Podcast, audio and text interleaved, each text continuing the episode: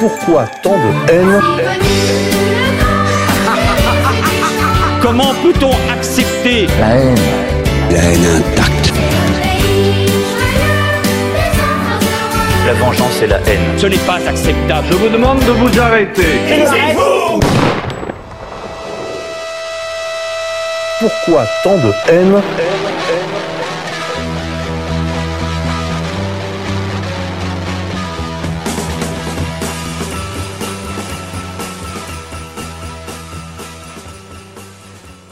Chers amis auditeurs, bonjour, bonsoir, bienvenue pour votre nouvelle édition Pourquoi tant de haine, l'émission des génocides imaginaires sur les antennes de RFM, la radio en continu, en ligne et en couleur d'égalité réconciliation. Aujourd'hui, j'ai le plaisir de recevoir Alain Soral, président d'égalité et réconciliation, éditeur, auteur, agitateur d'idées depuis 1968, et également Xavier Poussard, directeur de la rédaction de Faits et Documents.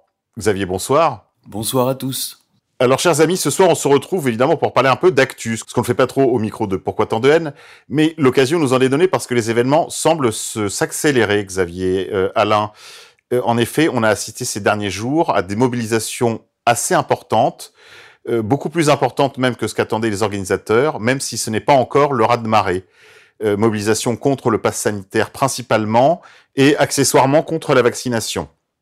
Euh, Qu'est-ce qu'on peut dire déjà de- des, premiers, euh, des premiers éléments de cette mobilisation, Alain Soral?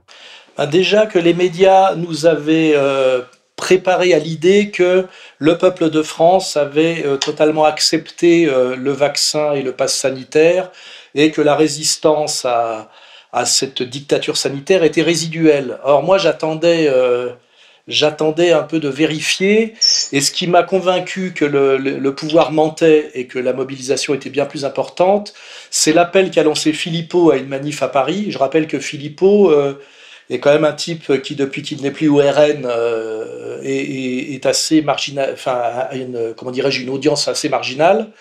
Et quand il faisait des petites réunions de rue, puisqu'il en fait depuis un moment sur une très bonne ligne, il y avait quelques centaines de participants, maximum quelques milliers.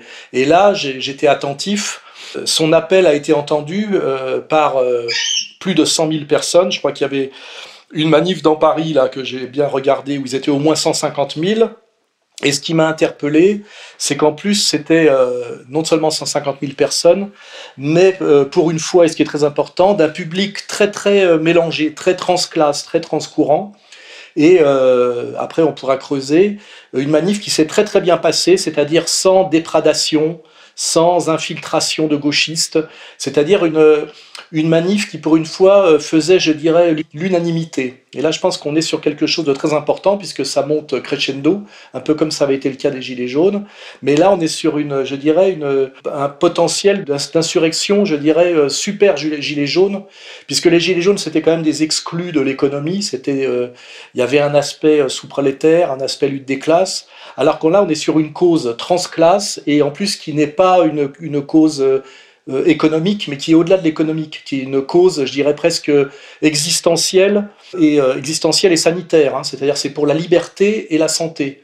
Et je pense que c'est un potentiel bien plus important encore que les gilets jaunes, qui, je le rappelle, ont été étouffés et massacrés sans qu'aucun aucune question qui posait ait été résolue. Donc là, je pense qu'on est dans la possibilité, et moi, c'est le- l'espoir que j'ai. hein, je joue, euh, je prends le pari de l'espoir. hein, je suis pascalien, que on peut aller vers quelque chose de bien plus important encore que la colère gilet jaune, euh, qui sera, le, je dirais, le réveil de la France sur euh, un nom, un magnifique nom à la Robert, à la Robert Hossein, hein, le nom gaulliste, euh, non à la dictature sanitaire, et que ça peut aller très très loin, et que ça peut aller très très loin, surtout en France, et que la France peut donner le là. C'est ça qui m'a mo- motivé à, à convoquer cette émission spéciale ce soir. Voilà. Alors, il y a, il y a un autre point commun avec les Gilets jaunes, Alain, c'est la présence très importante, euh, au moins pour moitié, voire plus de la moitié, de femmes.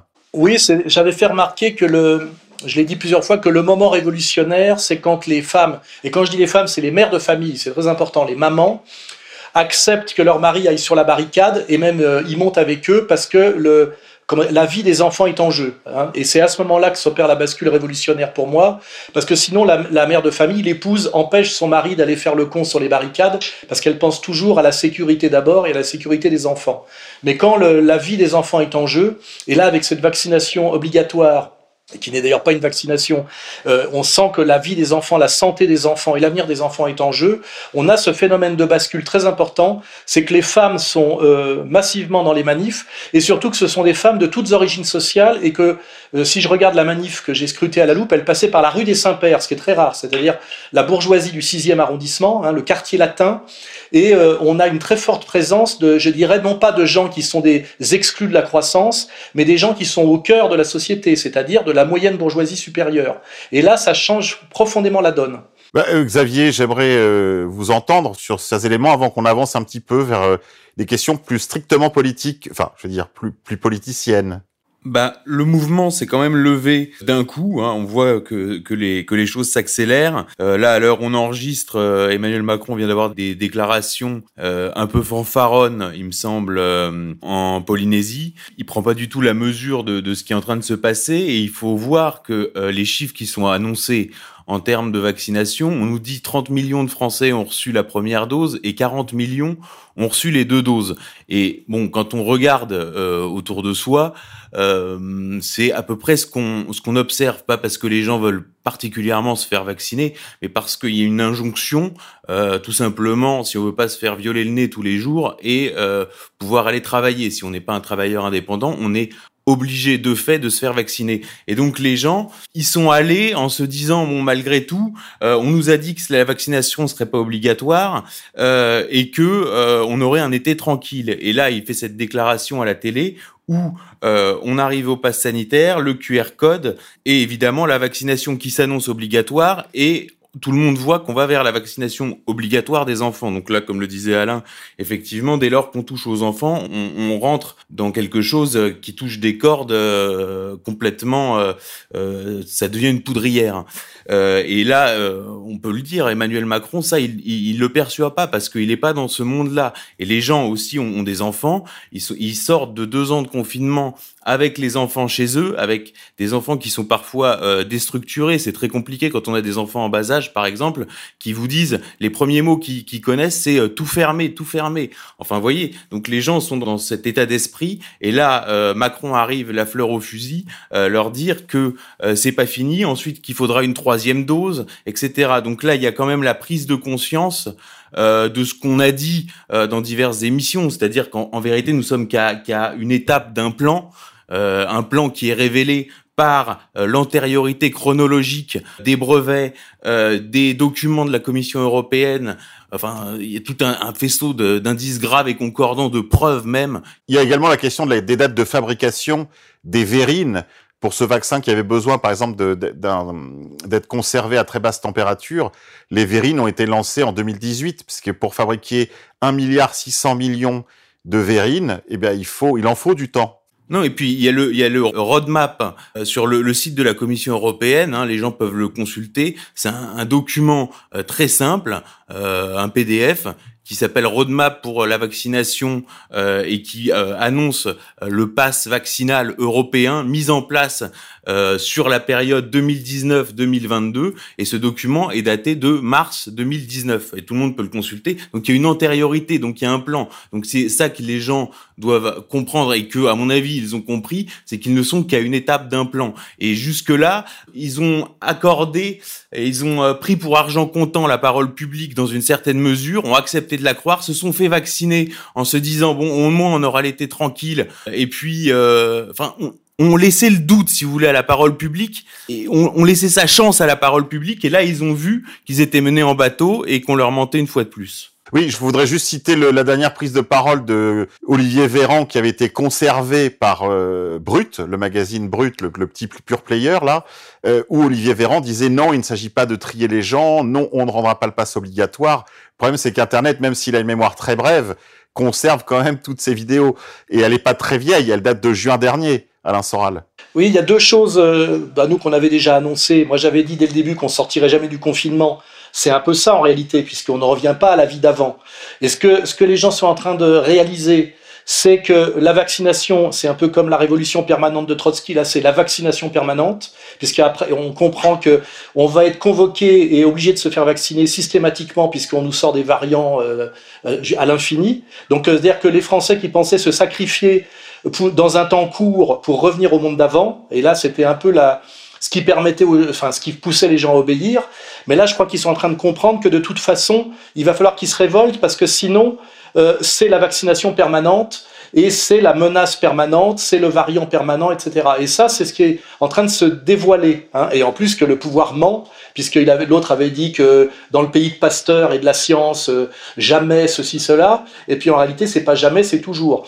alors il y a deux choses que les gens comprennent. La, euh, la deuxième chose est un peu plus subtile, c'est qu'en fait la vaccination a été programmée avant la pandémie. Hein c'est que la pandémie est là, inventée ou fabriquée ou, surévaluée pour justifier quelque chose qui est antérieur, qui est la vaccination mondiale. Voilà, ça les gens commencent à le comprendre. Donc euh, ils, ont, ils commencent à sérieusement mettre en doute le, narratif euh, officiel.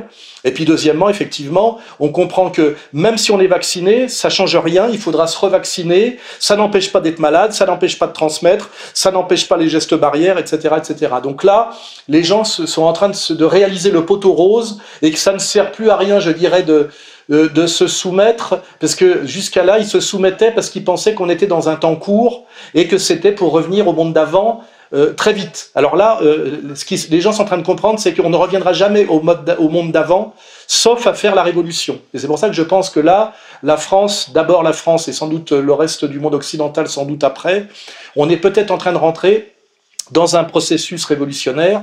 Et ce qui m'intéresse, c'est que euh, je dirais que c'est là où il y a un alignement de planètes c'est qu'il y a le phénomène gilet jaune qui va rebondir. Ce phénomène s'élargit parce qu'il est transclasse, hein, ce qui n'était pas le cas des gilets jaunes. Et en plus, on a un autre alignement de planètes, c'est l'échéance présidentielle, qui n'est que dans un an. Et tout ça, à mon avis, va concourir à euh, quelque chose de ce que je vais appeler le retour de la grande politique, hein, c'est-à-dire de, de toutes les questions secondaires Enfin, toutes les autres questions vont être balayées par la question de oui ou non euh, euh, oui ou non à la dictature sanitaire, oui ou non au vaccin obligatoire. C'est la question politique de, demain, comme il y a eu à une époque euh, l'affaire Dreyfus. hein, il y a là cette, je dirais cette, c'est d'ailleurs, si on creuse, on verra que c'est une affaire Dreyfus inversée, mais ça va être, c'est le sujet qui va balayer tout le champ politique. Et ce qui est intéressant, c'est qu'aucun leader institutionnel n'est sur le non. Et ça aussi, c'est une potentialité révolutionnaire. C'est qu'en réalité, si on prend de l'extrême droite à l'extrême gauche en passant par le centre mou euh, macronien, tout le monde en fait est pour le oui, c'est-à-dire la soumission à la dictature sanitaire. Et ça, c'est un marqueur. C'est que pour une fois, ni le RN, ni même d'ailleurs Jean-Marie que j'ai écouté récemment, personne n'est sur le, non radical, sauf Philippot qui est quand même un leader, euh, je dirais historiquement de second plan.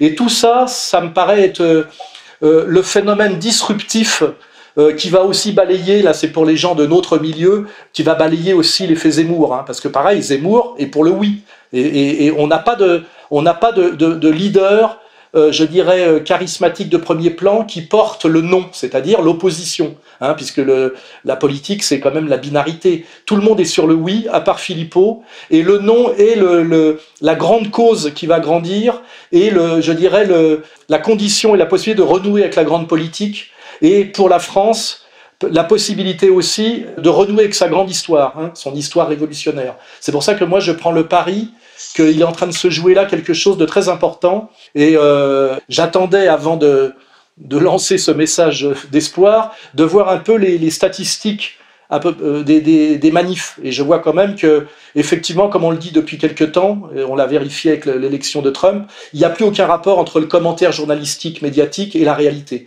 Et en fait, ces gens-là essayent de cacher par tous les moyens l'importance du nom, on va dire, et, et ce nom est très très massif et il va aller en grandissant, pour moi c'est certain.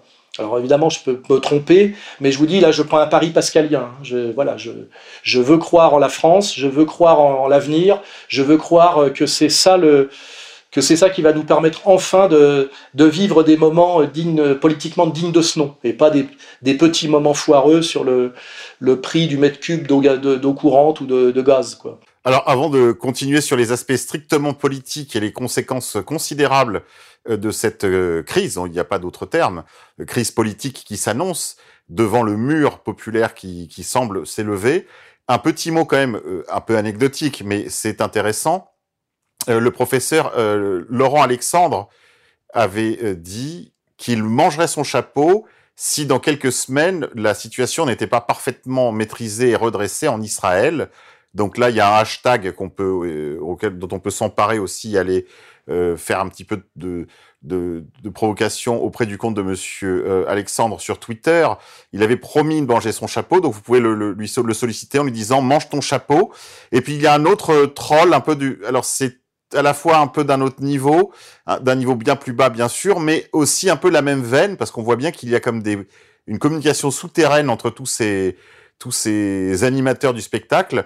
Euh, c'est le cas de Daniel Conversano, qui s'est fait euh, injecter donc publiquement, qui est un défenseur euh, farouche de, de, toutes les thèses justement euh, zététiciennes et puis euh, on va dire progressiste en diable à la Laurent Alexandre, euh, qui avait promis il y a un mois et demi de faire un bilan et qui et or le bilan c'est maintenant le pass sanitaire et la vaccination obligatoire enfin la vaccination l'injection obligatoire. Il avait dit, Conversano, euh, les dissidents à la Soral, il avait mis moi et démocratie participative, hein, il nous avait associés euh, et nous avait montré du doigt nommément.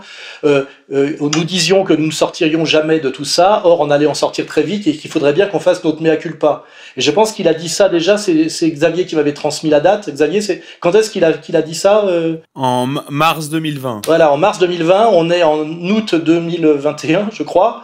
Et, et c'est à lui maintenant de faire son mea culpa, parce qu'effectivement, euh, euh, on n'en est toujours pas sorti. Et ce qui est intéressant, c'est que cette histoire de l'acceptation ou du refus de la dictature sanitaire est en train de faire exploser aussi la dissidence. Hein, parce qu'on va aussi citer le Vincent Lapierre, euh, tous finalement ces dissidents de deuxième zone, ces dissidents en carton, ont rallié le, le, le je vais dire le oui, hein, c'est-à-dire l'acceptation de la dictature sanitaire, exactement d'ailleurs comme l'a fait Marine, comme l'a fait Mélenchon, comme le fait Zemmour aussi. Et, et ce qui est intéressant, c'est que c'est l'épreuve de vérité, hein, l'acceptation ou le refus. Hein, y compris dans la dissidence. Hein. Et il y a surtout qu'il y, y, a quand même un vrai changement de paradigme euh, au niveau de la séquence historique dans, laquelle on est, et on en a déjà parlé euh, sur la, la, sortie de la modernité ou de ce genre de choses, puisqu'on voit que les tenants de la modernité, si la branche sur laquelle ils sont assis, par exemple, c'est inexplicable de dire aux gens faites-vous vacciner pour ne pas transmettre le virus à d'autres gens qui sont vaccinés. Enfin, c'est d'un point de vue logique.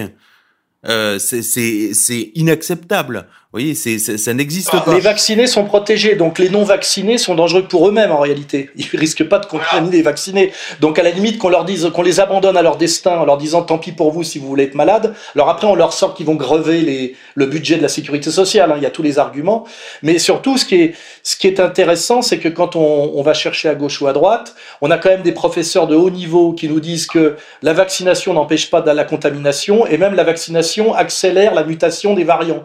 Donc euh, sur le plan scientifique, euh, euh, rien ne tient debout du discours officiel. Qui est le discours de Macron. Hein, il faut se vacciner pour protéger soi-même et les autres. Et ne pas se vacciner est un acte incivique, irresponsable. Je crois qu'il y a même un rabbin, un, un, un, un leader de l'Église protestante et un, leader de l'islam officiel français qui ont dit que la vaccination était justifiée par le, le premier, le, le premier terme du décalogue, je crois, tu ne tueras point. Donc tu ne tueras point, ça ils ont dit, ça veut dire tu dois te vacciner. C'est pour vous dire le, le niveau d'injonction de, de, malhonnête qu'on a atteint. Et, rien que ça déjà est quand même très louche qu'un pouvoir qui est comme qui, dont la marque est quand même le mépris du, peuple euh, en face tellement pour soi-disant nous aider et nous protéger, c'est très très louche quoi. Hein. En général, euh, ils ont plutôt tendance à nous abandonner à notre misère quand on voit la politique euh, euh, enfin les conséquences sociales de la politique de la, de, de, du pouvoir en France, notamment depuis les, la rigueur depuis 83. Ça ne les a jamais gênés de mettre, le, comment dirais-je, le, le, peuple sur la paille et en souffrance. On voit bien comment a été, ont été traités les gilets jaunes. Et là, d'un seul coup, on dirait que euh, tout est fait pour nous sauver malgré nous. Hein. Et euh, quand on a un peu d'instinct et d'intuition, on se dit qu'il y a quelque chose de louche. Hein euh, dans, cette, dans cette volonté à tout prix du pouvoir de nous vacciner, soi-disant pour, nos, pour notre santé. On sent bien que c'est pour toute autre chose. Hein. Et ça, je pense que chaque jour un peu plus, les gens le comprennent parce que le discours officiel est complètement aberrant, il n'a pas de sens, et puis parce que aussi la, la, violence, la violence qui est exercée maintenant sur les gens qui, en fait, qui résistent à la dictature sanitaire. Hein. On les, ils sont menacés de plus en plus violemment. Et plus ils sont menacés, plus ça favorise la résistance. C'est ça qui est intéressant. D'ailleurs, là-dessus, il faudrait quand même effectivement le, côté inconscient de Macron qui nous, fait un peu penser à, Marie-Antoinette. Hein vient aussi du fait que c'est un type qui n'a pas d'enfant, effectivement, qui n'a pas de vie de famille. Hein. on pourra d'ailleurs à un moment donné creuser un peu plus sur l'étrange biographie pleine de trous de, de, Macron et de sa, et de sa femme. Ce type est, totalement déconnecté de la, de la réalité. Et je pense que tout ça aussi fait partie de l'alignement de planète. Hein. On a l'impression de, effectivement, de, ça nous rappelle un peu Louis XVI qui, qui sur, dans, dans, son, dans son carnet intime le jour du 14 juillet dit euh, comme la chasse avait été euh, bonne, avait mis euh, rien à signaler, je crois. Hein. C'est, on est un peu dans ce genre d'ambiance. un petit mot peut-être, Xavier, du traitement médiatique de, des manifestations. Je vais être très très clair. Bon, il est évident que le, bon, traitement médiatique, il est attendu, évidemment. Euh, on nous explique que les, les, manifestants ont dérapé, quoi. Enfin, je veux dire, on est dans un truc euh, euh, qui est complètement orwellien. Tout le monde peut le comprendre. C'est la fin du, du, du serment d'Hippocrate, puisqu'il y a plus de, avec le pass sanitaire, il y a plus de secret médical. on voit que les QR codes sont infraudables par la Sécu, alors qu'il y a eu des tas de rapports sur le fait que la Sécu, la sécu était fraudée. Donc finalement, quand on veut sécuriser, on peut. Donc on, on comprend plein de choses en même temps. Donc euh, on, rentre dans un autre monde et, euh, et sur euh, ce monde-là justement, si vous voulez, on est, on est rentré dans la phase Covid, puis ensuite il y a eu la phase de l'élection américaine où ce, sont deux phases où là j'ai vu que le il y avait plus rien à voir, si vous voulez, entre le discours médiatique et, et, le réel. Et, donc là, je me suis réintéressé à 2017 pour essayer de comprendre comment allait se passer l'élection euh, de 2022 et sur ce que euh, Régis, de Castelnau, c'est le premier à avoir employé l'expression, a appelé l'opération Macron, qui est euh, qui est vraiment une opération et qui euh, et quand on comprend le, le, le, parcours de Macron, quand on comprend l'élection de 2017, on comprend en fait l'élection déjà euh, américaine, on comprend la séquence Covid parce qu'on est en fait sur les mêmes mécanismes. Et, et Macron, c'est un type qui se sent effectivement euh, inattaquable, c'est-à-dire que toute sa bio, toute sa bio est fausse. Je, vais pour, pour, expliquer très rapidement euh, ce qui m'amène à dire ça. Quand on fait une biographie, on, on prend toutes les biographies existantes de quelqu'un et on les superpose, un peu comme euh, dans le le secret de la licorne de Tintin, si vous voulez, vous avez les trois parchemins, vous les superposez et là se dessine euh, quelque chose de complet. Et euh, c'est comme ça qu'on travaille. Et puis ensuite, on, peut trouver des nouveaux angles et puis approfondir ce qu'on appelle l'état de l'art. Et ensuite, on, continue, on creuse. Mais en principe, peut y avoir des petites rectifications, des petits mensonges. Quelqu'un, par exemple, Nicolas Sarkozy expliquait qu'il était qu'il était quasiment un prolo. Bon, mais en fait, il était issu de la, très haute bourgeoisie et de l'aristocratie hongroise, euh, haute bourgeoisie juive par sa mère, mais si vous voulez, dans, comme fils de divorcé et comme euh, fils d'immigré dans l'Ouest parisien des années 60, bah, c'est pas faux qu'il ait pu se sentir euh, quelque peu exclu. Donc il avait, mais si vous voulez, c'était pas faux du point de vue de sa perception. Alors qu'avec Emmanuel Macron, on est sur, euh, je sais pas, chaque épisode de sa vie donne lieu à 3, 4, 5 mensonges. Et en fait, c'est le mensonge, euh, c'est le mensonge érigé en système. Et euh, effectivement, on ne sait rien de sa bio, euh, ne serait-ce que à partir de la sortie de l'ENA, euh, déjà, il est membre de l'inspection générale des finances, c'est comme ça qu'il fait sa carrière. Et quand on creuse, on découvre que euh, le Conseil d'État a annulé le classement de, de, de sa promotion. C'est la seule promotion de toute l'histoire de l'ENA dont le classement a été invalidé par le Conseil d'État parce que c'était un classement qui avait été trafiqué et c'est une, une, promotion où il y a énormément de fils d'eux, comme euh, comme Marguerite Bérard-Andrieux, comme le petit-fils de Simone Veil, etc. Donc lui, il fait toute sa carrière à, l'inspection générale des finances, alors qu'officiellement il n'en est pas membre.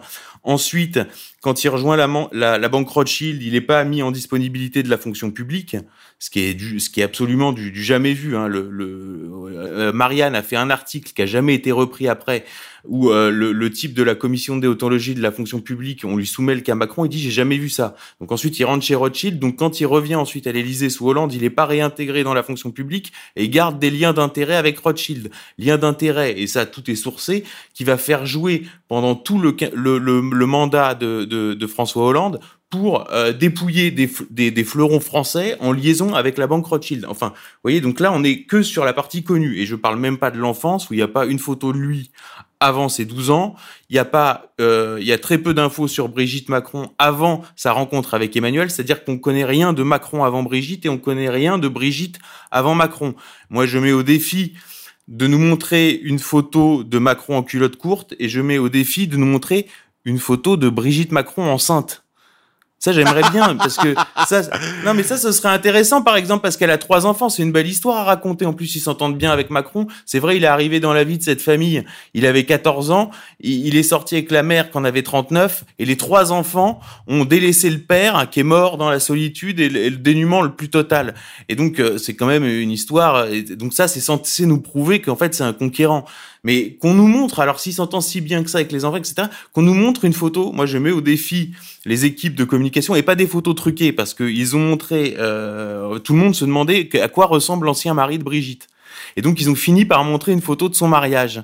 Et quand on a passé avec des logiciels euh, de détection ces photos-là euh, au logiciel, en fait on voit très bien que ces photos sont intégralement truquées. Et d'autres photos euh, de l'enfance de Brigitte sont des photos qui sont en fait mal légendées. Enfin vous voyez, donc tout est faux. Et moi c'est la première fois que je, fais ça, c'est-à-dire de, faire une bio. Normalement les choses se dessinent, se précisent, on en sait plus et on arrive à cerner le personnage. Et moi c'est une bio donc là que je publie dans une série de faits et documents qui est axé autour de deux pôles importants dans la vie de Macron, qui sont les deux pôles euh, sûrs hein, dans la vie de Macron, qui sont le pacte de corruption, c'est-à-dire euh, euh, comment toute la caste s'est mis en rang serré derrière Macron par la corruption et la haute trahison. Donc ça, c'est un fait avéré. Il y a eu une commission d'enquête parlementaire, tout est sourcé. Et l'autre fait, qui est la corruption de mineurs, c'est-à-dire le détournement de mineurs dont il a été l'objet euh, pendant ses études. Ça, ce sont les deux pôles sûrs, donc le pacte de corruption, la corruption de mineurs.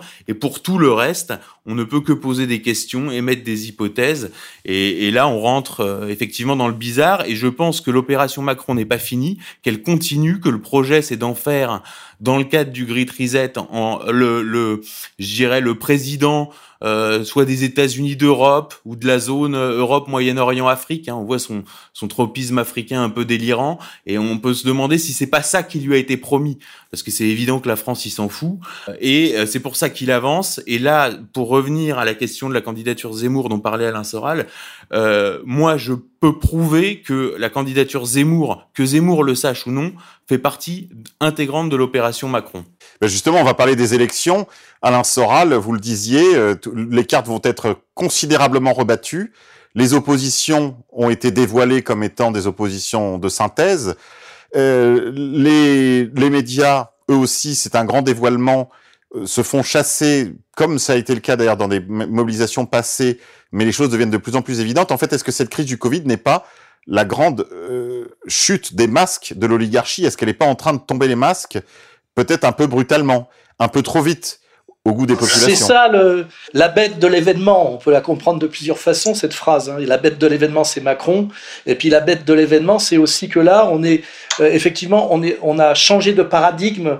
Euh, comme, le, comme le rêve d'ailleurs l'oligarchie, hein, avec cette, euh, cette dictature sanitaire, mais c'est en train d'entraîner par effet de domino un changement radical, euh, euh, je dirais non seulement de la politique, mais de la mascarade politique. C'est-à-dire que tout ce qui a été mis en place depuis, on va dire, la Ve République pratiquement, c'est-à-dire euh, un système entièrement sous contrôle d'auto-alternance, va risque d'être balayé là par l'affaire l'affaire Covid, on va dire, qui pour moi est une comme une nouvelle affaire Dreyfus, c'est-à-dire que euh, il n'y a plus de question de gauche, de droite, ni même de racisme, d'antiracisme. Et je rappelle que l'affaire Dreyfus a eu comme fonction de redéfinir la gauche non pas comme question sociale, mais comme question raciale, c'est-à-dire euh, la gauche, l'antiracisme.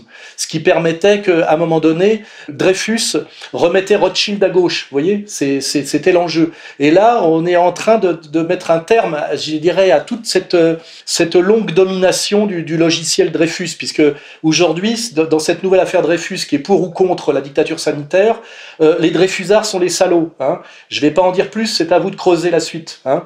Euh, voilà, c'est très important. Et ce qui est très important aussi, c'est qu'on voit que normalement, dans une logique historique, c'était au Front National, même s'il est euh, euh, rebaptisé Rassemblement National, de prendre à bras le corps la cause du non, c'est-à-dire la vraie opposition, la résistance à la dictature sanitaire, donc à la dictature tout court.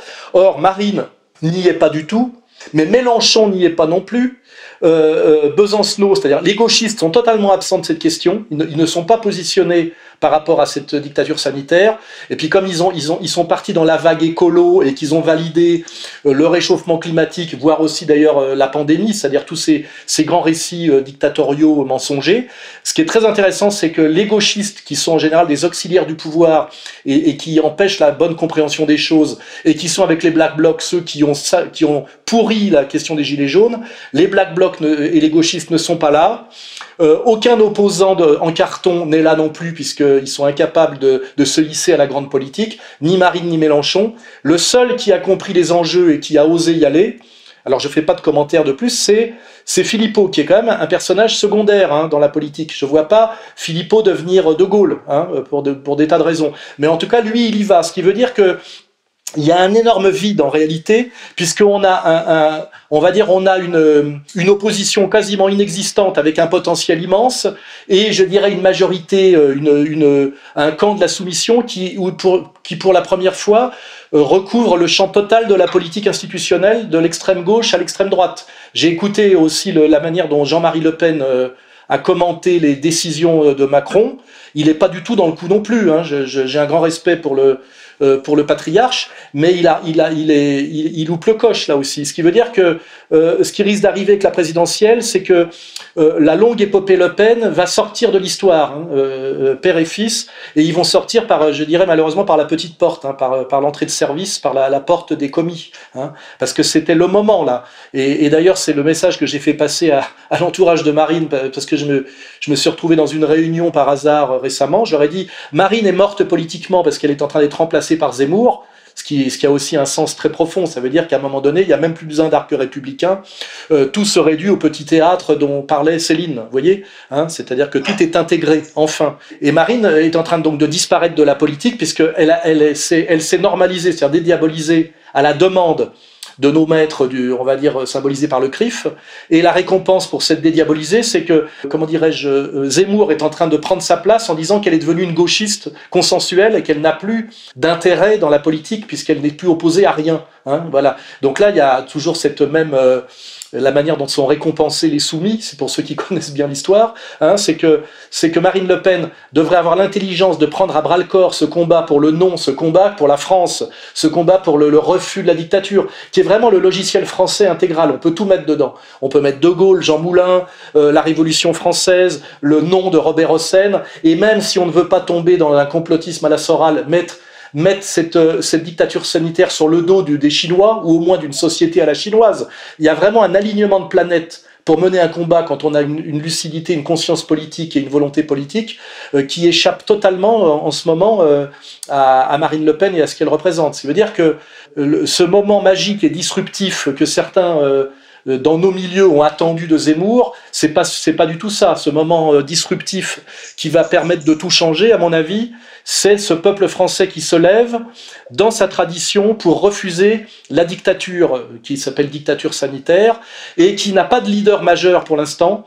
Et ce qui veut dire justement que c'est pas euh, sous contrôle du système, parce que c'est ça que ça veut dire qu'il n'y ait pas de leader déjà en place qui prennent ce truc à bras le corps. C'est qu'effectivement ça réouvre tout grand la porte à l'aventure politique et à la grande politique. Et ça pour moi, c'est, je dirais, c'est c'est réjouissant et c'est tant mieux. Hein. Euh, J'espère que ça va, que même ça va ça va se vérifier. C'est-à-dire que toute, toute cette, cette manque de grandeur, cette manque de, ce manque de courage de Marine Le Pen va l'amener au bout à être totalement sorti du jeu. Hein.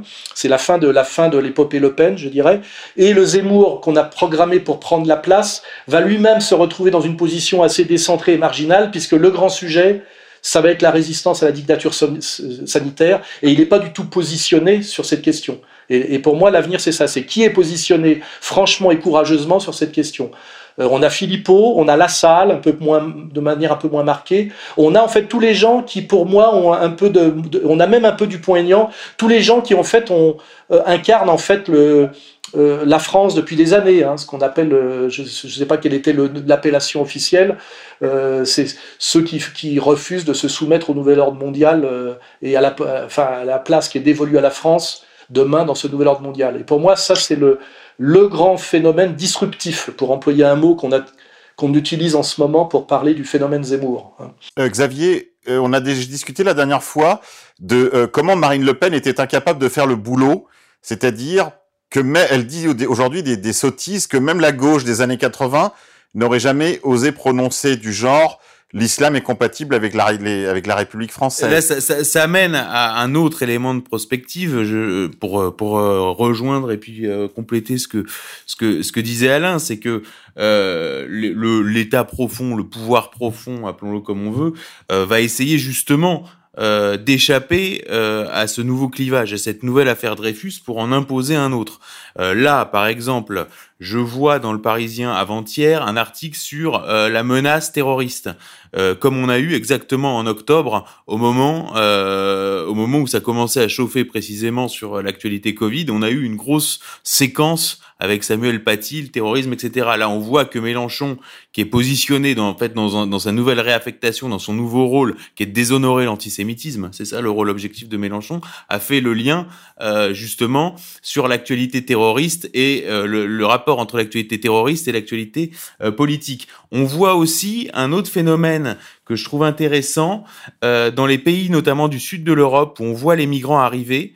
On voit des migrants arriver qui n'ont rien à voir avec ce qui est arrivé avant. On n'a plus rien à voir avec euh, le, le travailleur malien des années 90-2000. Euh, Là, on voit arriver principalement, alors d'après les chiffres que j'ai du Nigeria et de Guinée, donc là j'invite les auditeurs à regarder l'actualité récente de ces deux pays, euh, des hordes de types qui, a, qui sont habillés euh, je dirais dernier cri, avec des vêtements de marque neufs, des lunettes de soleil, casquettes, les téléphones portables, les écouteurs, enfin vraiment, ils sont tout équipés.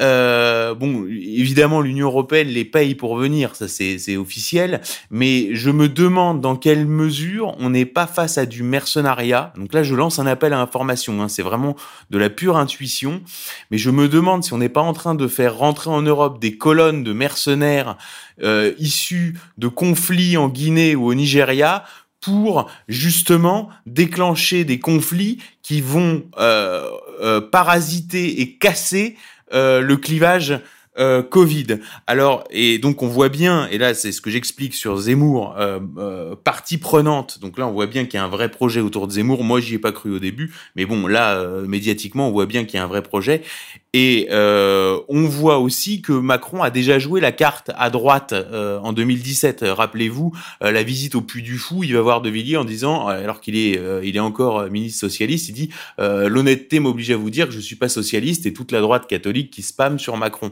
Et donc là, est-ce que euh, Zemmour, euh, dans quelle mesure Zemmour va être un pion de l'opération Macron? Et là, je veux juste donner un fait, bon, qui est une exclusivité euh, que je vous réserve, qui est deux personnages clés euh, de l'équipe de campagne de Zemmour, dont les noms n'ont pas été donnés par la presse. Et ça, c'est intéressant parce que moi, si j'ai eu l'information avec des contacts dans le monde de la finance, c'est que objectivement, tous les journalistes de Paris sont déjà au courant. Donc, c'est deux noms qui ne sortent jamais. On vous donne que les catholiques ou à la limite Paul-Marie Couteau, euh, ce genre de gens, euh, euh, Charles Gave, l'IFP, etc. Tout, tout, tout, tout le l'organigramme est sorti, sauf les deux personnes les plus importantes, qui sont deux transfuges de la banque Rothschild. Le premier, il est chargé de la, levée de fonds, et il a une société qui s'appelle Check My Guest. Il s'appelle Julien Madar. Il vient de la banque Rothschild. Le deuxième est banquier chez JP Morgan. Alors lui, il a été évoqué dans un article de Marianne, mais on a dit euh, J banquier chez JP Morgan s'occupe du programme d'Éric Zemmour. Et moi, je pose la question, mais qui est J? Et Qui? alors, euh, j'ai regardé. Qui? Qui est J? Alors, et, et, et- et ce J s'appelle Jonathan Nadler. Donc, inutile de vous dire que euh, si vous étiez banquier chez Rothschild ou chez JP Morgan et que vous faisiez des levées de fonds euh, pour égalité réconciliation euh, ou même sans aller jusque-là pour le Front National de Jean-Marie Le Pen dans les années 90, enfin vous étiez mis à la porte manu militari, ça vous venait pas à l'esprit. Donc si ces gens-là sur leurs heures de travail hein, font la campagne d'Éric Zemmour exactement comme les salariés de Rothschild euh, ont fait la campagne de Macron en 2017 sur leurs heures de travail, euh, c'est que euh, le, le, le zémourisme, que Zemmour en soit conscient ou non à la limite. Hein, euh, je veux dire, je le mets pas en cause lui. Euh, vous voyez, il y, a, y a plusieurs niveaux dans la manipulation. Euh, là, je, je publie toute une série sur les manipulations de Macron, comment ça fonctionne, qui sont des manipulations à- à- avec une, deux, trois, quatre couches sédimentées de mensonges, vous voyez, et, de, de, manipulation avec l'utilisation d'individus qui vont être amenés à répéter les mensonges aux journalistes euh, sans en être conscients, vous voyez. Et Zemmour, vous verrez, euh, et je pense que si JP Morgan et Rothschild mettent leurs hommes à son service, euh, quand on sait euh, que euh, la, la, présidence Macron, en vérité, c'est la dictature Rothschild. Hein, on va pas, euh, on va pas aller par quatre chemins. C'est une évidence. Tout son parcours le prouve.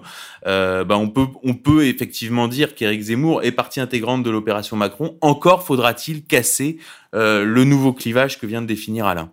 Oui, qui est, qui est le, je dirais le, le moment où l'histoire où vient un peu contrecarrer les, les plans de la de l'oligarchie et de la et de la domination. C'est pour ça que euh, moi c'est le grand moment là de que, que je vois de, retour de la grande politique, c'est effectivement cette dictature sanitaire qui croyait qu'elle avait fait tout le boulot de mensonges médiatiques, d'épuisement par le confinement, euh, euh, de promesses de déconfinement, etc. Et que le peuple, comment dirais-je, le euh, la, viande était, la viande était suffisamment attendrie pour qu'on la cuise. Quoi, hein. C'est que j'ai l'impression que le peuple de France va à nouveau nous, surprendre et renouer avec sa, grande histoire, hein, qui est quand même la capacité à, à, à certains moments, quand on s'y attend pas, à se lever pour dire non. J'ai l'impression d'ailleurs que, je dirais presque quand je pose des questions aux étrangers, qu'il y a l'espoir que les Français montrent la, la voie hein, et que, que, que, beaucoup attendent que les Français montrent, euh, se lèvent les premiers.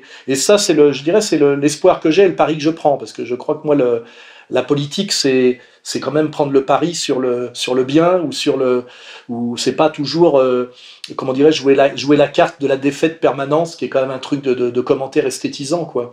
Et, euh, et là, on euh, pour moi, on y est. Et puis pour, euh, pour euh, comment dirais-je, enfoncer le coup de ce que tu viens de dire, quand on creuse, l'opération Zemmour n'est pas une opération de, comment dirais-je, de catholique identitaire en réalité. Hein. Ça, c'est le, enfin c'est l'apparence ou c'est le deuxième niveau parce que les gens qui me disent oui ce qui est bien avec Zemmour c'est que on a un type qui est validé par la communauté donc qui a enfin le droit je dirais, de réhabiliter Pétain, en gros, pour, pour simplifier, euh, c'est euh, quand on creuse, c'est exactement l'inverse. C'est ça qui est intéressant d'ailleurs chez Zemmour. C'est ce que je disais récemment à, un type de bon niveau. Je veux dire, euh, quand on dit quand même Zemmour dit beaucoup de vérité, je dis c'est vrai que au, quand on l'écoute de manière superficielle, tout ce qu'il dit, effectivement, est courageux et, euh, ce qu'on a envie d'entendre, etc.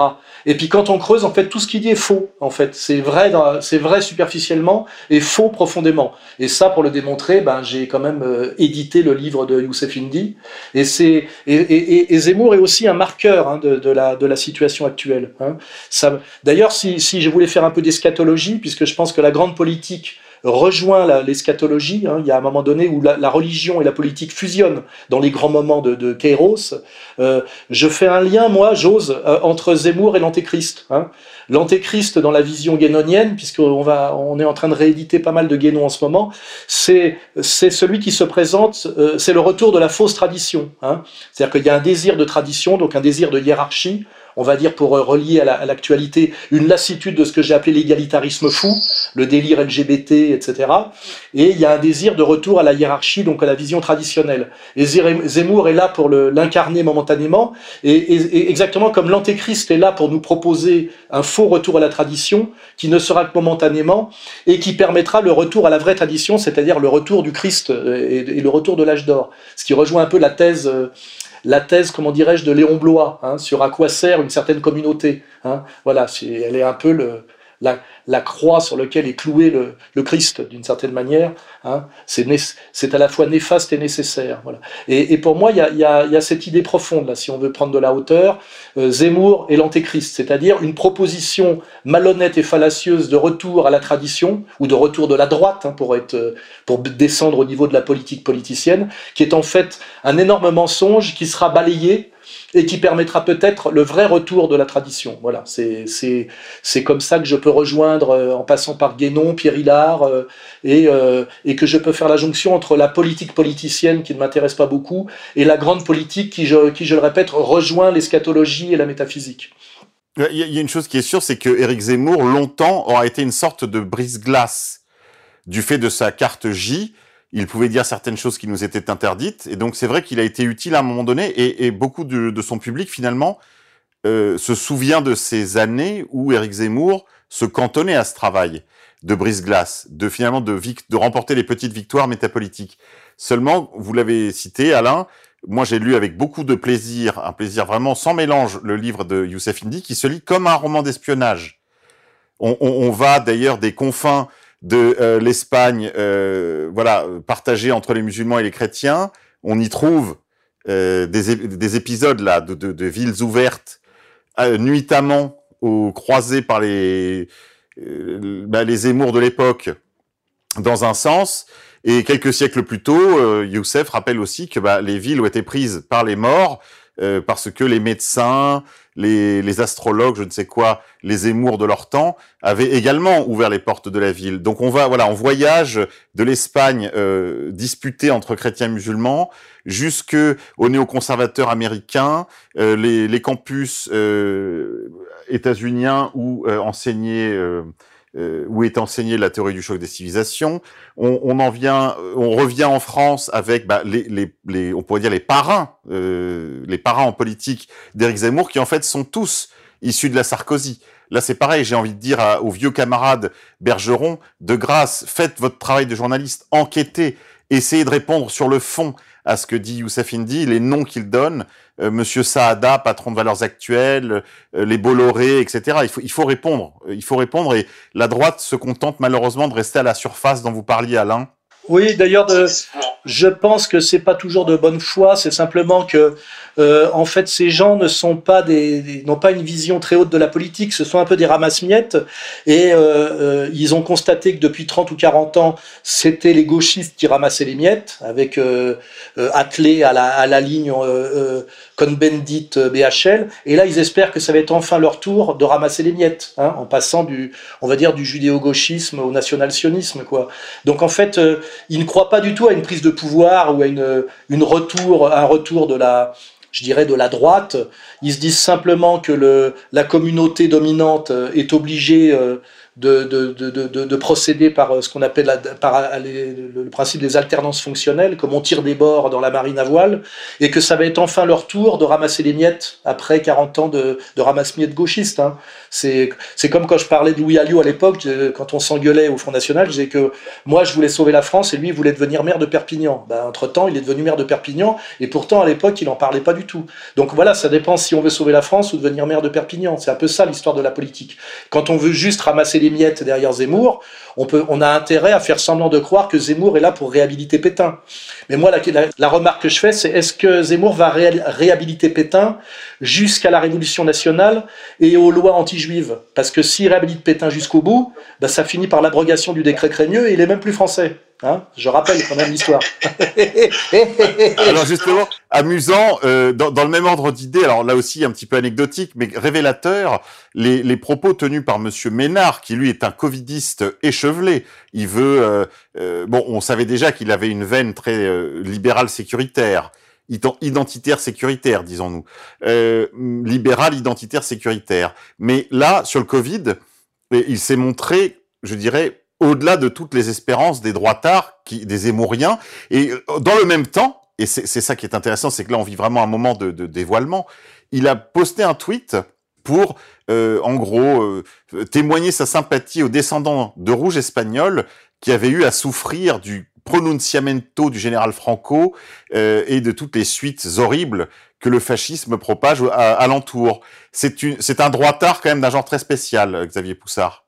Oui, bah déjà, faut bon, moi, j'ai, j'ai, je, je connais pas ce monsieur, mais bon, faut quand même jamais oublier qu'il y a dix ans, c'est un type euh, qui emmerdait les Chinois avec Cohn-Bendit. Et puis après, il a découvert qu'il y avait des Arabes à Béziers, donc il est devenu Front National. Avant, il avait, il avait été trotskiste euh, pour le, le, le Reporter sans frontières, d'ailleurs, qui s'est prononcé pour la censure des fake news, soi-disant. Enfin, ça va toujours dans un sens, hein, les fake news. évidemment. Euh, je sais pas quoi dire, c'est ce qu'on appelle un boomer, quoi. Enfin, c'est-à-dire que c'est même pas une question de personne. C'est, je pense qu'il y a des, il y a des problèmes générationnels très profonds. d'ailleurs, on va voir que la fracture Covid, d'ailleurs, c'est pour ça que c'est, ils peuvent pas se jouer la fracture Covid, anti-Covid, parce qu'en fait, la, cette fracture-là va être générationnelle. C'est-à-dire qu'il y a quand même une génération qui n'arrive pas à voir au-delà de euh, là il faut voir les gens qui votent euh, d'ailleurs euh, Maxime Tandonnet dans le Figaro a sorti que le total des gens qui avaient voté Marine plus, euh, enfin RN plus euh, Macron, c'était quelque chose comme 6%. Enfin, c'est dérisoire. Et en fait, les gens qui continuent à voter sont les boomers. Les gens qui vont se faire vacciner volontiers sont les boomers parce que ils sont dans un univers mental de la société de consommation occidentale d'après-guerre où on se fait vacciner et on va voter. Bon, euh, voilà, qui la destruction de la société de consommation. Et, et bon, Robert Ménard, c'est un je te dis, il y a dix ans, il emmerdait les Chinois avec Cohn-Bendit, quoi, tu vois. si je veux compléter, euh, il y a dix ans, Robert Ménard m'invitait chaque fois qu'il le pouvait, soit à des colloques euh, au, euh, c'était au musée de la photo, je crois, vous pouvez vérifier, où je me retrouvais face à l'ancien président de la Ligue des droits de l'homme. il me donnait des interviews assez complaisantes dans son magazine qui s'appelait Média. Et ce qu'il faut rappeler, c'est que, que Ménard est un pied noir, donc il a il a un gros euh, tropisme anti-maghrébin, ce qu'on peut comprendre, hein, parce que c'est des, gens qui ont été chassés d'Algérie, je crois. Mais aussi, euh, rappelez-vous quand le fils Clarfeld lui avait jeté un verre à la figure chez Hardisson, hein, il avait aussi un certain intérêt pour certaines thèses alternatives historiques d'une importance majeure et euh, qui ont été interdites par une certaine loi euh, euh, pour ceux qui voient de quoi je parle, vous voyez? Donc en fait, il a plusieurs facettes, le Ménard. Et je dis, un mec comme Ménard, si vraiment à un moment donné, ça va, cette nouvelle affaire Dreyfus qui s'appelle euh, la, cause Covid et anti-Covid va jusqu'au bout, il pourrait à nouveau nous surprendre. Ça a été quelqu'un qui, qui m'a, comment, comment dirais-je, donné des marques d'amitié assez profondes, et ça pourrait revenir un jour, vous voyez, à la faveur des événements. Je crois que euh, nos dominants devraient se rappeler de l'histoire. Hein. C'est-à-dire qu'il y a eu euh, eh ben, il y a eu février 34 où ils ont eu un peu peur, et puis derrière ça a réagi au niveau de nos élites, hein, des, loges et des 200 familles, euh, par le, Front populaire. Et puis tout, on, croyait que tout était sous contrôle. Et puis finalement, ces mêmes nous poussent à déclarer la guerre à Hitler euh, alors qu'ils nous avaient empêché de la préparer. Euh, et ben il y a la défaite. Et puis à la faveur de la défaite, il y a euh, Pétain et la Révolution nationale, vous voyez, euh, qui effectivement retire sa nationalité à Zemmour. Et, et ça, euh, les, les, les, gens, euh, les, les mêmes gens qui nous dominent aujourd'hui ont été très surpris de voir à quel point une bourgeoisie française qui croyait euh, euh, et qui croyait être euh, totalement allégeante, s'est retournée violemment, violemment contre eux. Hein, voilà. Donc, moi, je vous dis sur tous ces personnages-là que j'ai bien connus, et Ménard, je l'ai bien connu, et sa femme aussi. Je peux vous dire que il pourrait nous réserver des surprises si à un moment donné le, le, rapport de force basculait. Hein. Et c'est ça qui va être aussi intéressant dans les temps à venir, c'est qu'on risque de voir des, des gens changer de camp assez, euh, assez massivement, assez violemment. Hein. Et ça, c'est d'ailleurs le, c'est d'ailleurs la marque de, des, des, des moments troublés de l'histoire. Hein. Je crois que c'est, je, je, je crois que c'est, il y a une citation qui disait de, je crois que c'est Benoît Méchin qui disait, euh, on finit rarement la guerre dans le camp où on l'a commencé, à moins qu'on ait pu se payer le luxe de trahir deux fois. Très bon. Merci Alain. Euh, on a parlé tout à l'heure du, des alternances fonctionnelles euh, droite-gauche. Il y a une autre alternance euh, dans les agendas, vous l'avez dit Alain tout à l'heure, c'est l'emploi euh, ou le réemploi depuis octobre avec voilà des variations de volume de du terrorisme de synthèse. On sent bien que c'est quand même un petit peu le la cartouche de secours de l'oligarchie en ce moment. On a vu passer plusieurs articles, Xavier. Euh, il y a un troisième agenda dont on a longuement parlé dans une de nos émissions spéciales, euh, le Grand Reset ou le Grand Ménage, sur euh, votre initiative, Alain. C'est la question du chaos climatique. On voit qu'il y a des incendies et des, inondations également importantes ici et là. Un incendie monstre dans l'Aube ces derniers jours, des, des inondations en Allemagne et dans le nord de la France en Belgique. Est-ce que on peut voir aussi le retour de cet agenda, je dirais, suite à l'épuisement relatif ou à la trop forte résistance à la question covidienne bah, En tout cas, on voit que le traitement médiatique là, de la, des manifs qui ont été bien plus massives que prévu, pour ceux qui ont regardé comment le, les journaux télévisés en rendaient compte, ils nous parlaient d'abord des problèmes climatiques, euh, tornade en Chine, après de, l'ouverture des Jeux Olympiques, ils essayaient de relayer, le, de reléguer le, la, la, question de la, du non à la dictature sanitaire en troisième ou quatrième sujet de, de journal. Donc on, je pense pas qu'on puisse se servir en ce moment du réchauffement climatique, qu'on va pouvoir se servir du terrorisme islamique ou d'ailleurs du comment dirais-je de la du chaos migratoire là puisqu'effectivement je, je, veux je veux rebondir sur ce que disait tout à l'heure notre camarade euh, notre camarade Xavier c'est qu'on est passé euh, effectivement du travailleur immigré euh, euh, issu de notre empire colonial, c'est-à-dire travailleur immigré francophone, à un migrant qui n'est pas là du tout pour travailler, qui n'a aucun rapport avec la France, qui ne parle pas français, et qui est sans doute une armée, euh, pas prolétarienne, mais une armée de réserve euh, pour, euh, j'irais, faire le, le, un travail bien plus violent encore que, qui était dévolu il y a encore au Black Bloc. Vous voyez C'est sûr qu'il y a cette stratégie de la part de l'oligarchie, qui est l'oligarchie la plus dégueulasse qui ait jamais existé, et là, Macron incarne parfaitement cette illégitimité, illégitimité totale et cette trahison totale de, la France et, du poste qu'il est censé, euh, euh, enfin, de, des responsabilités qu'il est censé exercer. On est dans une période, pour moi, euh, euh, un peu révolutionnaire où ça sent un peu la guillotine. Hein. C'est-à-dire que si on a les gens, le peuple prend conscience de à quoi sert Macron et quel est son agenda et quel est son rapport au peuple de France et à la France, il risque de, finir euh, comme d'autres ont fini dans l'histoire la longue histoire révolutionnaire de la France. Hein. Ça, se sent. Et puis en plus, il a le profil, c'est-à-dire qu'il ne comprend pas et il méprise. Hein. Il, euh, il, ne, il ne, comment dirais-je, il ne dose pas. Hein. Il, ne, il, ne, il y va, il y va à fond. Voilà.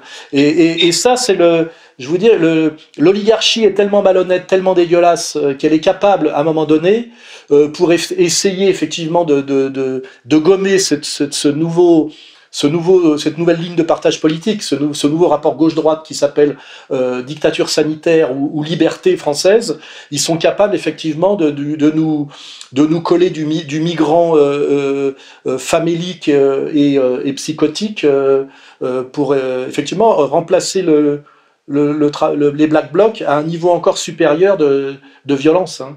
Ils sont, ils sont capables de tout. Et d'ailleurs, c'est ce qu'on est en train de découvrir avec le, le, Covid. C'est que le pouvoir oligarchique est capable de tout. C'est-à-dire de, d'empoisonner les gosses, euh, de, de, nous, de nous enfermer, de nous masquer, de mentir à un niveau jamais égalé. Euh, c'est, un grand moment de vérité ce qu'on vit en ce moment. C'est-à-dire que c'est un peu comme... Euh, euh, pour voler l'élection de Trump, quelque part, ils ont, ils, sont, ils ont été obligés de mettre la barre tellement haut dans le, la tricherie et le mensonge que le coût à payer, c'est que tout le monde comprend aujourd'hui que la démocratie américaine n'existe plus et que les démocrates, ceux qui s'appellent les démocrates aux États-Unis, sont des antidémocrates forcenés. Hein.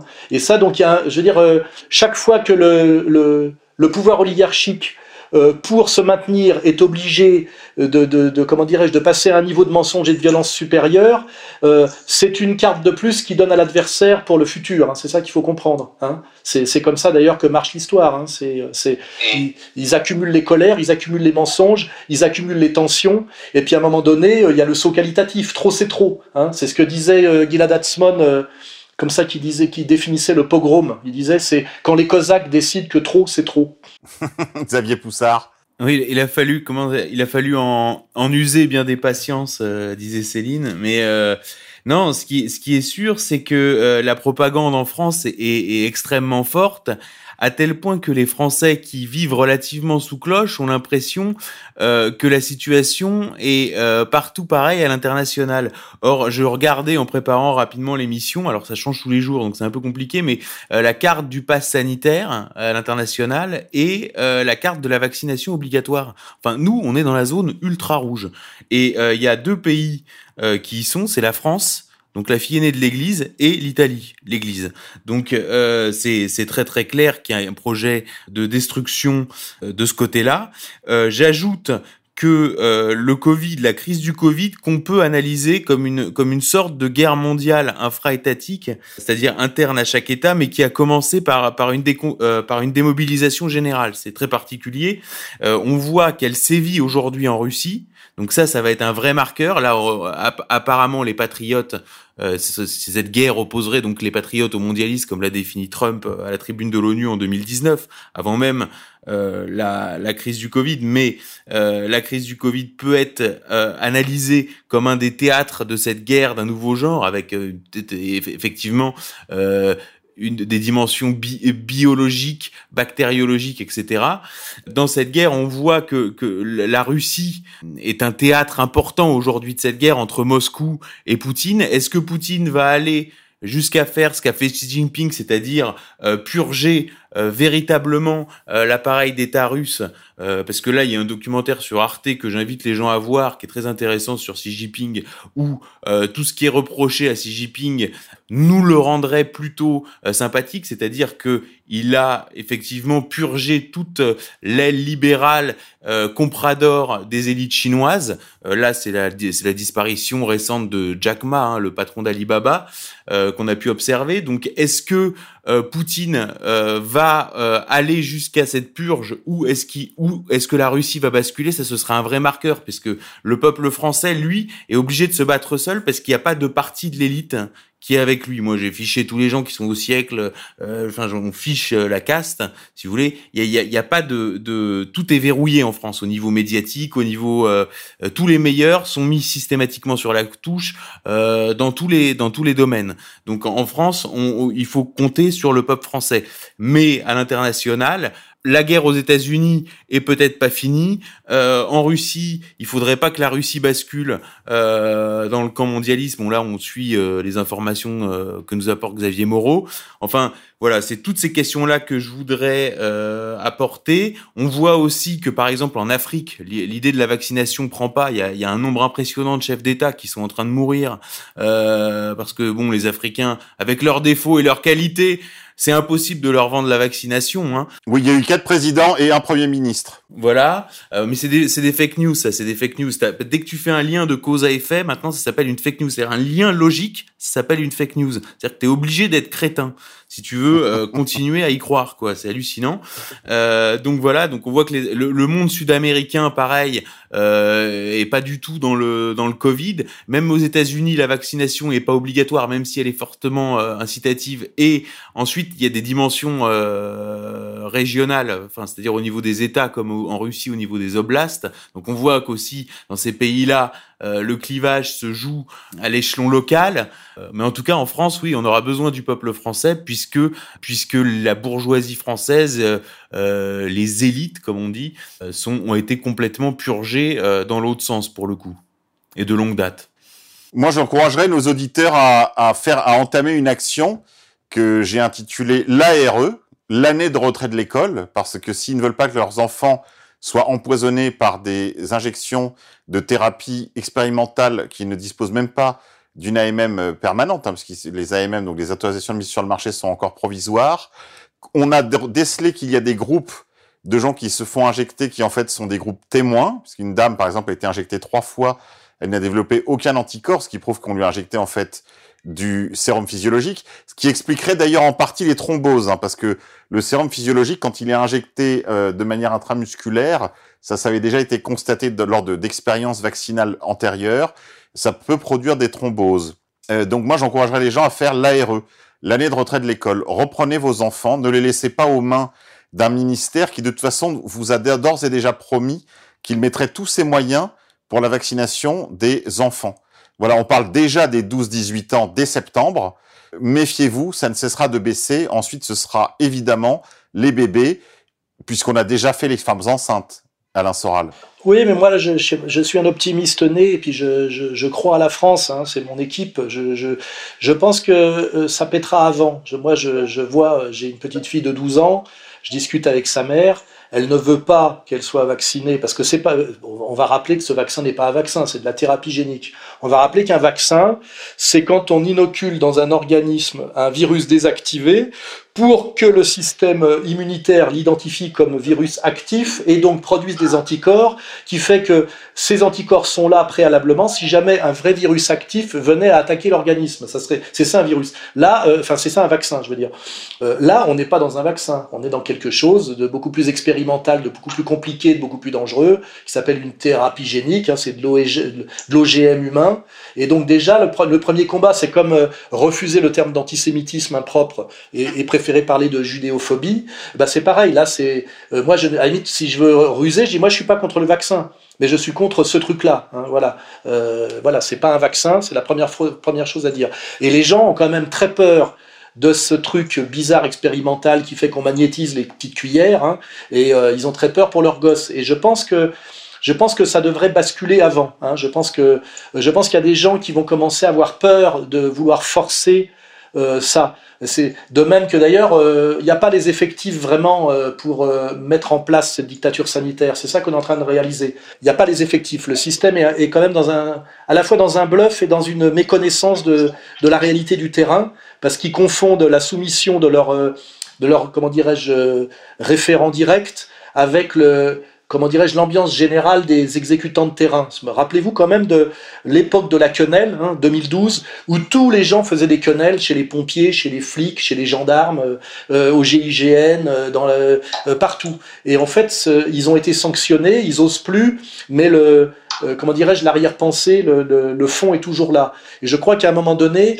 je ne vois pas comment, un, par exemple, un, un contrôleur de train syndiqué euh, on va lui demander en plus de contrôler le billet, de contrôler la vaccination ou le, test, avec le risque à un moment donné de se faire casser la gueule. Quoi.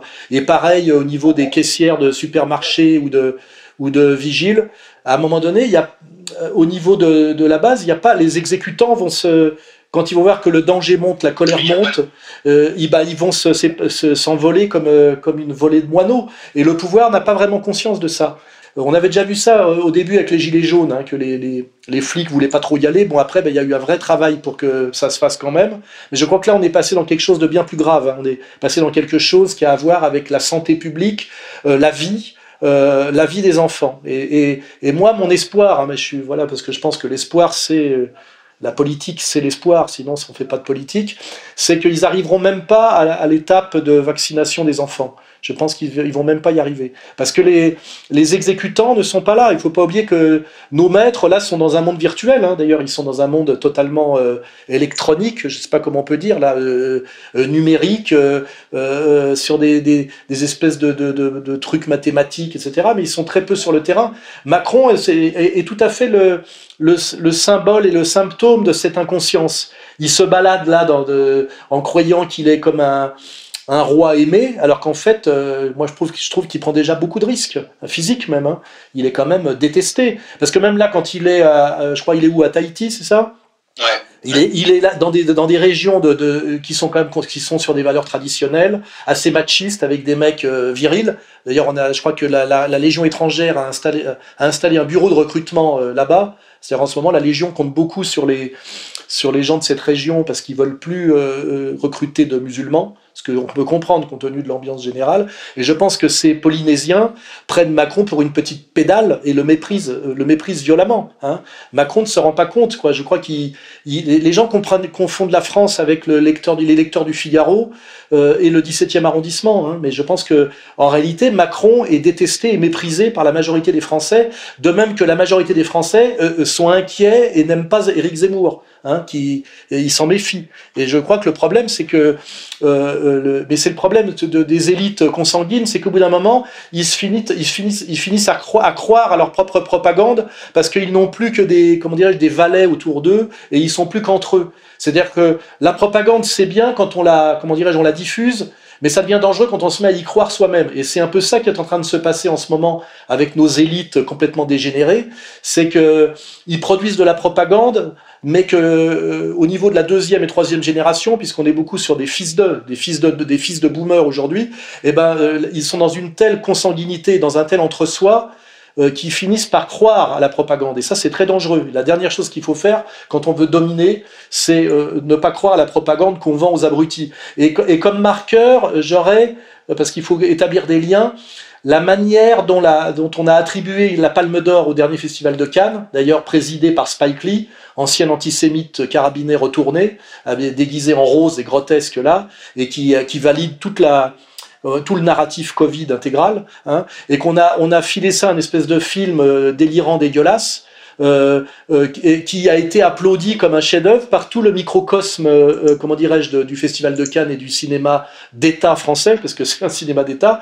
Et, après, moi, je me suis amusé à regarder les, commentaires et les critiques des gens qui étaient allés voir le film, vous savez, sur Allociné.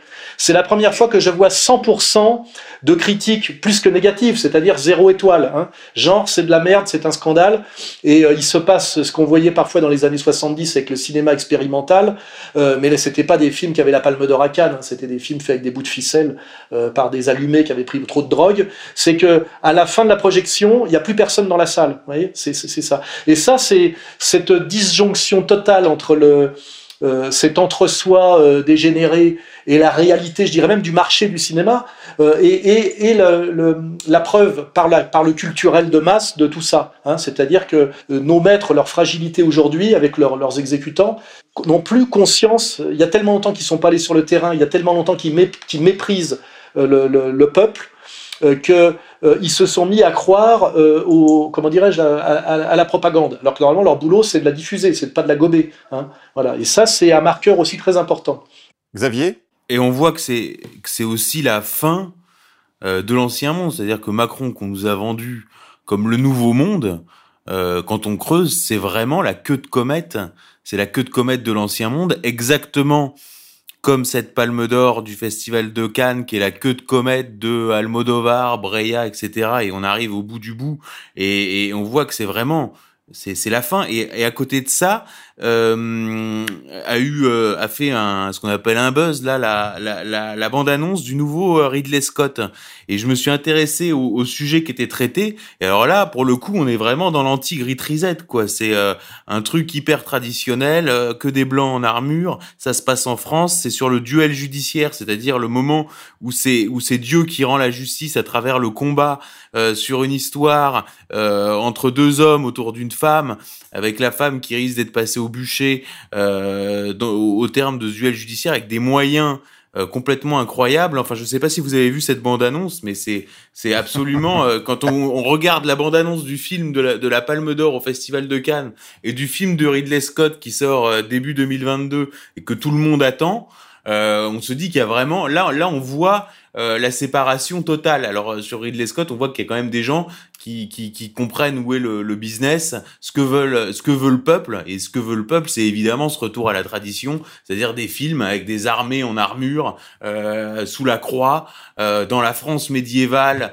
Euh, il me semble de Philippe Lebel, euh, avec des duels judiciaires pour une femme. Voilà, c'est ça que, que veut le, le peuple international. Mais pas avec du Guesclin joué par Eric Zemmour. Hein ah oui, là, non mais ça c'est l'intelligence des Américains. Oui, il y a pas, il y a pas Harry Habitant pour jouer euh, ou je sais pas quoi, ou Elsa Zilberstein pour jouer Jeanne d'Arc quoi. Gad Elmaleh dans le rôle du Grand Condé. Hein Alors, chers amis, je voudrais, avant qu'on se quitte, de donner quelques consignes à nos amis. La, la première, c'est ne démissionnez pas, même si on vous met la pression, ne démissionnez pas. Euh, Mettez-vous en congé maladie. Allez sur mon fil Telegram, je vous explique comment résister euh, selon les différentes circonstances qui vous sont faites. Donc résistez, sachez qu'il y a de nombreux textes de loi qui vous protègent, qui protègent le secret médical, même si évidemment des décrets-lois ont été passés ces derniers jours. Euh, N'oubliez pas qu'il y a une hiérarchie des normes et que la France, en France, il y a au moins une dizaine de textes qui vous protègent dont la loi Kouchner, ce qui n'est pas euh, piqué des verres. Si je peux permettre de compléter, en réalité, selon la loi, on ne peut pas nous vacciner de force. Alors ce qu'ils font, c'est qu'ils créent un climat tellement pénible que les gens finissent par accepter de se faire vacciner, donc ils ont accepté de vacciner, parce que sinon on leur pourrit la vie par tous les moyens. Et ça, c'est aussi un aveu du système. C'est qu'en réalité, la vaccination euh, de force, la vaccination obligatoire est contraire à toutes les lois, y compris aux lois européennes. Je crois que c'est Asselineau qui nous l'a d'ailleurs montré récemment dans une parce qu'il fait quand même le boulot Asselineau aussi. Hein. Il est quand même euh, il est pas trop mal positionné aussi. Faut, on, peut le, on peut le mettre dans le camp des, des résistants, hein, puisque là, on n'est plus il n'y a plus de dissidence ou quoi que ce soit. Hein. Il y a la résistance et la collaboration. Hein. Il y a la dictature sanitaire et la liberté. Enfin, je veux dire, on est quand même là dans, la, dans un, un paysage politique qui a de la gueule. Je veux dire, hein. c'est pour les gens qui aiment la politique comme moi, c'est je suis content malgré tous les, risques, les violences et les souffrances, de pouvoir euh, vivre une époque où la grande politique va revenir. Hein. C'est pas Giscard ou Mitterrand là en ce moment. Hein. C'est euh, la France qui se relève ou la France qui disparaît. Hein. En gros, c'est ça.